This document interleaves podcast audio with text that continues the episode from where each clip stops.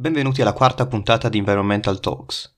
Oggi vi porto un'altra intervista, questa volta fatta da Agnese Olmati, che ho conosciuto nell'ambito del concorso indotto dall'IRSE di Pordenone European Youth del 2020. Potete trovare i testi che abbiamo scritto per questo concorso nella descrizione di questo podcast. Agnese è laureata in studi europei, ha frequentato un Erasmus Mundus Master of Arts presso le università di Strasburgo in Francia e Olomouc in Repubblica Ceca. Durante questo percorso ha svolto anche un tirocinio presso il Consiglio dell'Unione Europea a Bruxelles e attualmente lavora come assistente alla comunicazione presso la Bio-Based Industries Joint Undertaking, che è un'agenzia della Commissione europea che supporta lo sviluppo della bioeconomia nell'Unione europea e che tramite 124 progetti nell'economia circolare contribuisce agli obiettivi del Green Deal ed è proprio questo il tema della puntata, ovvero sia lo European Green Deal. Quindi io vi lascio l'intervista, vi ricordo come sempre che potete seguire i canali social del nostro podcast, potete anche condividere questa puntata, spero che l'intervista possa interessarvi e buon ascolto.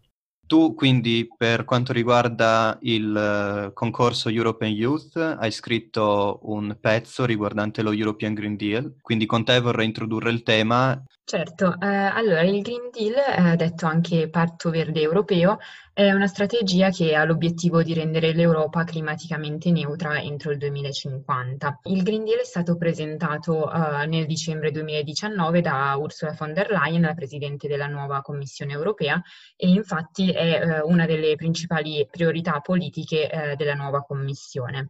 L'obiettivo generale del Green Deal è quello di ehm, limitare eh, l'aumento del riscaldamento globale entro eh, l'1,5 gradi centigradi previsti dall'accordo di Parigi eh, del 2015. Con la riduzione quindi dell'inquinamento eh, in Europa, l'obiettivo è anche quello di eh, proteggere la salute e le vite dei cittadini europei, ma anche gli animali, le piante, eh, l'ambiente e allo stesso tempo favorire lo sviluppo di un'economia che sia circolare e verde. L- tutti i settori quindi sono coinvolti dall'energia ai trasporti all'industria il, questo piano eh, prevede quindi una transizione verso un modello di economia eh, più sostenibile che sia giusta eh, e inclusiva.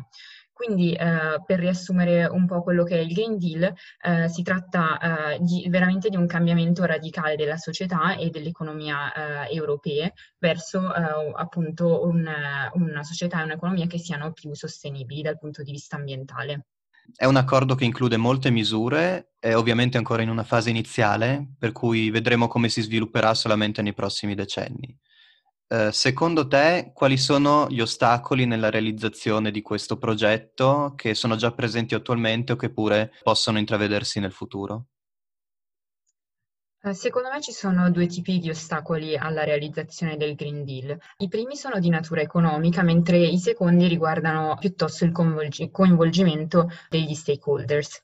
Per quanto riguarda gli ostacoli di natura economica, eh, infatti, come tu hai detto, il Green Deal ehm, è un progetto che si realizzerà nel corso dei prossimi decenni. Per il momento la, eh, le istituzioni europee hanno deciso di investire un trilione di euro nei prossimi dieci anni per eh, il Green Deal. Questi soldi provengono non solo dal budget dell'Unione Europea, ma anche da investimenti privati e da altri strumenti. Questo però perché eh, il Green Deal è appunto una delle principali priorità politiche della, dell'attuale Commissione. Tuttavia, in futuro ci potrebbero essere altre priorità politiche.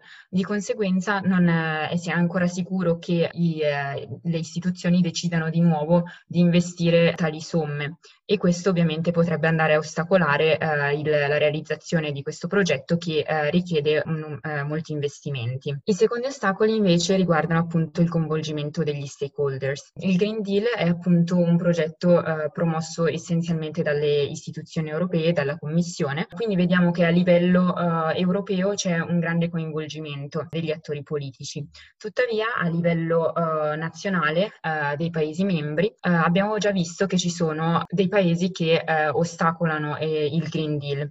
Ad esempio eh, la Polonia è stata contraria a questo progetto in quanto essa ottiene il, circa l'80% della propria energia dal carbone. Infatti nei paesi dell'est eh, la costruzione di centrali a energia solare e eolica è praticamente nulla, a differenza di altri paesi dell'Unione Europea in cui eh, l'economia è già più sostenibile. Di conseguenza eh, vediamo che appunto la, anche in questo ambito eh, ci sono diverse velocità eh, per quanto riguarda lo sviluppo delle politiche eh, ambientali. Inoltre il Green Deal è un progetto che eh, non solo eh, viene diciamo imposto dalle istituzioni e coinvolge i cittadini, allo stesso tempo è infatti un progetto in cui eh, tutti i cittadini europei, inclusi gli agricoltori, eh, le piccole e medie imprese, le grandi aziende, devono eh, dare un contributo. Di conseguenza è molto importante appunto sensibilizzare i vari stakeholders a tutti i livelli e i cittadini europei stessi in modo che anche essi possano fare la loro parte per supportare il Green Deal. Allora, mi è piaciuta molto la digressione che hai fatto per quanto riguarda gli stakeholders, in particolar modo hai ricordato benissimo un esempio come quello della Polonia e comunque come quello dei paesi dell'est, dell'est Europa. Eh, mi viene in mente per esempio l'Estonia, che è un paese dove più dell'80% dell'energia viene ricavata dall'olio di scisto, che è un un petrolio non convenzionale, diciamo, molto inquinante. Questi paesi molto spesso per ragioni storiche sono legati a questo tipo di energia poiché appunto le industrie che utilizzano queste energie hanno una rilevanza sociale per quanto riguarda diverse fette della popolazione. Quindi diciamo che convincere appunto questo tipo di stakeholders è molto più complicato rispetto a convincere per esempio i cittadini. Quindi se tu dovessi convincere i cittadini a, ad avere un comportamento più responsabile in modo tale che questo possa contribuire appunto agli obiettivi che il Green Deal pone, come lo faresti? Io penso eh, che sia soprattutto importante eh, fare una campagna di sensibila- sensibilizzazione eh, nei confronti dei cittadini, eh, perché penso che il problema principale eh, a questo riguardo è che molti non hanno assolutamente idea di cosa sia il Green Deal. Infatti, mh, come, come ho già detto, è sicuramente un progetto che viene promosso soprattutto dalla Commissione e a, a, cui si lavora essenzialmente a Bruxelles. Tuttavia gli obiettivi del Green Deal sono degli obiettivi che eh, penso tutti i cittadini europei o almeno la maggior parte sentono vicini perché tutti siamo penso molto eh, coinvolti appunto dal, dalle problematiche relative agli effetti del cambiamento climatico. Quindi penso che sarebbe necessario appunto informare maggiormente i cittadini eh, riguardo il Green Deal, i suoi obiettivi e quali sono le varie misure che vengono prese eh, a livello eh, politico per eh, realizzare questo progetto. E eh, in secondo luogo eh, è necessario anche sensibilizzare maggiormente eh, le persone riguardo appunto semplici azioni che noi possiamo fare nella nostra vita quotidiana e che possono mh, nel loro piccolo contribuire allo stesso tempo agli obiettivi del Green Deal. Quindi dal fare per esempio la raccolta differenziata con attenzione al preferire i mezzi pubblici o uh, la bicicletta, tutte queste piccole azioni che comunque vanno nella stessa direzione eh, del Green Deal. Appunto, abbiamo evidenziato come il comportamento di tutti noi sia importante per adempiere a determinati risultati. Io comunque sono convinto che questo non sia ovviamente sufficiente ad arrivare agli obiettivi che lo European Green Deal si pone ed è anche la stessa opinione che penso che gruppi come il Fridays for Future abbiano quindi, mhmm, secondo te, collegandoci a questo tema, ritieni che lo European Green Deal eh, nella sua totalità sia una risposta sufficiente alle richieste che sono state avanzate da questi movimenti di protesta per l'ambiente? Io personalmente ritengo che eh, il Green Deal sia una risposta suffi- più che sufficiente eh, alle richieste eh, portate avanti eh, da movimenti quali il Fridays for Future. Infatti penso che eh, raggiungere eh, la neutralità climatica entro il 2050 sia un obiettivo davvero molto ambizioso, talmente ambizioso che a volte penso sia quasi impossibile raggiungerlo. Tuttavia eh, ci sono state molte critiche da parte eh, appunto della società civile nei confor- confronti eh, del Green Deal eh, proprio perché questo progetto è, non è ritenuto abbastanza ambizioso. Questo appare evidente per esempio eh, nell'iniziativa dei cittadini europei che è stata promossa proprio dal movimento Fridays for Future. Con questa iniziativa eh, il movimento ha infatti chiesto all'Europa di ridurre le emissioni di gas serra dell'80% dell'80% entro il 2030 e di azzerarle entro il 2035. Vediamo quindi che il movimento eh, vorrebbe v- vedere raggiunta la neutralità climatica entro eh, il 2035, quindi 15 anni prima rispetto all'obiettivo della von der Leyen. Io eh, penso che questo obiettivo sia poco realistico, eh, sinceramente, perché appunto il Green Deal prevede una, una trasformazione radicale eh, della nostra società e della nostra economia e quindi già il 2050 appare appunto eh, una data molto, molto vicina appunto, come hai detto tu, è comunque un obiettivo già ambizioso. Le richieste che vengono avanzate da, dal Fridays for Future eh, comunque sono ancora più ambiziose, considerando anche il fatto, per l'appunto portando l'esperienza tedesca, il, il governo tedesco ha dichiarato di voler uscire dal carbone nel 2038, quindi questo già va oltre eh, le richieste del Fridays for Future per quanto riguarda la Germania e appunto cercare di, di controbilanciare questi interessi è molto complicato. Arrivo al tuo pezzo che hai scritto per l'appunto per il concorso European Youth del 2020. Tra l'altro il link al tuo e al mio testo è disponibile nella descrizione del podcast. Per quanto riguarda appunto il tuo articolo, scrivi che questo accordo, secondo uh, la von der Leyen, è un crocevia importante per unificare o dividere ulteriormente l'Europa nei prossimi anni. Quindi io ti chiedo in quale modo questo accordo può risolvere la crisi che l'Unione Europea sta attraversando in questo momento.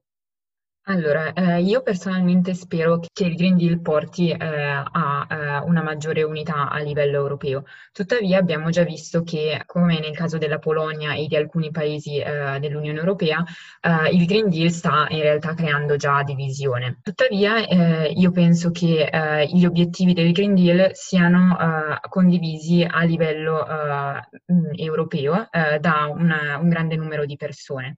Infatti, secondo l'Eurobarometro, il 90 94% dei cittadini eh, europei è, si interessa alla protezione dell'ambiente e il 91% è preoccupato per il cambiamento climatico. Questo ci dà l'idea di come appunto la maggioranza eh, delle, dei cittadini europei siano interessati appunto alle politiche ambientali e alla protezione ambientale. Di conseguenza penso che appunto un progetto come il Green Deal abbia eh, la capacità di trasmettere quel senso di unità, cooperazione e quindi di mh, mm, volontà volontà di raggiungere gli stessi obiettivi che eh, ultimamente sembrano mancare a livello europeo. E in questo senso, eh, appunto, penso che il Green Deal possa veramente aiutare a superare la crisi attuale dell'Unione Europea. Ok, allora tu appunto mi hai detto che in questo momento lavori come assistente alla comunicazione presso la mm-hmm. Bio-Based Industries uh, Joint Undertaking, che è appunto una, un'agenzia della Commissione europea che supporta lo sviluppo della bioeconomia nell'Unione Europea e attraverso dei progetti per quanto riguarda appunto l'economia circolare di cui abbiamo uh, brevemente accennato, contribuisce agli obiettivi del Green Deal. Mm, vorrei che tu me ne parlassi un pochino più nel dettaglio, nel senso qual è il tuo lavoro, il vostro lavoro in questo senso.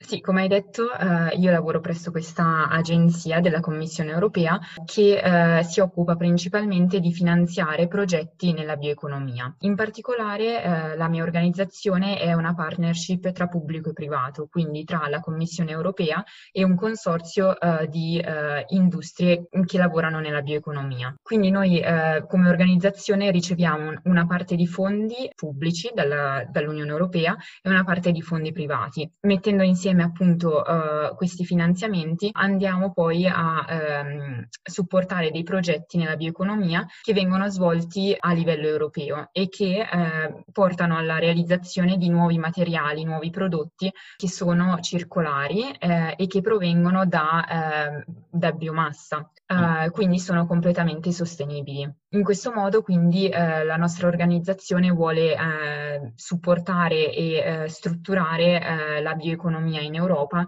che è un tipo di economia appunto completamente sostenibile, che può essere davvero cruciale per il raggiungimento degli obiettivi del Green Deal, ma che purtroppo è ancora poco sviluppata in Europa, nonostante ci, sia, nonostante ci sia un grande potenziale di biomassa nel, nel nostro continente. Per esempio posso chiederti come mai è poco, eh, poco sviluppata questa, questo tipo di economia? Essenzialmente eh, il problema è che eh, è una, un'economia ancora molto frammentata, quindi i vari attori, eh, soprattutto nel, eh, dal, nel, nell'ambito industriale, eh, non, non, collaboravano molto tra di loro in passato. E invece la collaborazione è fondamentale perché appunto quando si parla di eh, produrre nuovi prodotti, nuovi materiali, c'è una catena di valore che va appunto dalla, dal reperimento della biomassa bassa fino a, alla mh, creazione di un materiale, alla creazione di un prodotto e infine all'inserimento del prodotto sul mercato. Si tratta quindi di eh, un processo che eh, include una varietà di, di, stakeholders e quindi il, il problema principale è che eh, questo, questi stakeholders prima non interagivano molto tra di loro e ancora oggi c'è abbastanza difficoltà nel, nell'interazione e inoltre gli investimenti eh, sono ancora mh, rischiosi in quanto il fatto è che sono appunto uh, dei materiali uh, completamente nuovi. Sperimentali, eh, dei quali esatto. nessuno vuole prendersi il rischio di, di provare, insomma.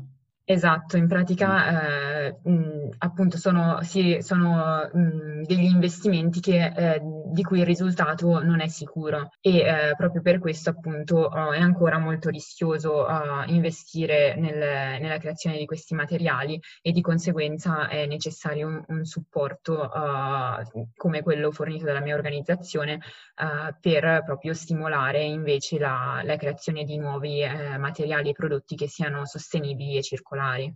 Perfetto. L'ultimissima domanda che io vorrei fare a tutti gli ospiti che ho nel podcast, l'ho già fatta alla prima ospite e vorrei sapere la tua mm-hmm. personale idea di sostenibilità, che non deve essere necessariamente riguardante l'ambiente, può mh, mm, includere qualunque aspetto che ti viene in mente, insomma. Mm, sì, penso che la mia idea di sostenibilità sia molto in linea appunto con uh, il Green Deal uh, in generale, perché per me la sostenibilità non è solo uh, quella ambientale, ma è eh, soprattutto una sostenibilità economica. Infatti io penso che il, la prosperità economica della nostra società debba andare di pari passo con il rispetto e la salvaguardia, salvaguardia dell'ambiente. Uh, di conseguenza per me la sostenibilità è un concetto che appunto va uh, a toccare non solo l'ambiente ma anche l'economia e poi uh, la vita di ogni, di ogni, cittadino, in quanto le, le, diverse cose sono in realtà connesse tra di loro. Se siete arrivati fino alla fine vi ringrazio per aver seguito questa puntata, vi invito a condividerla sui vostri social, vi lascio anche i social di Environmental Talks, il social di Agnese per quanto riguarda Twitter e oltre a questo vi lascio in descrizione anche i testi che sia io che lei abbiamo scritto per il concorso European Youth che potete andare a leggere. Grazie mille e alla prossima!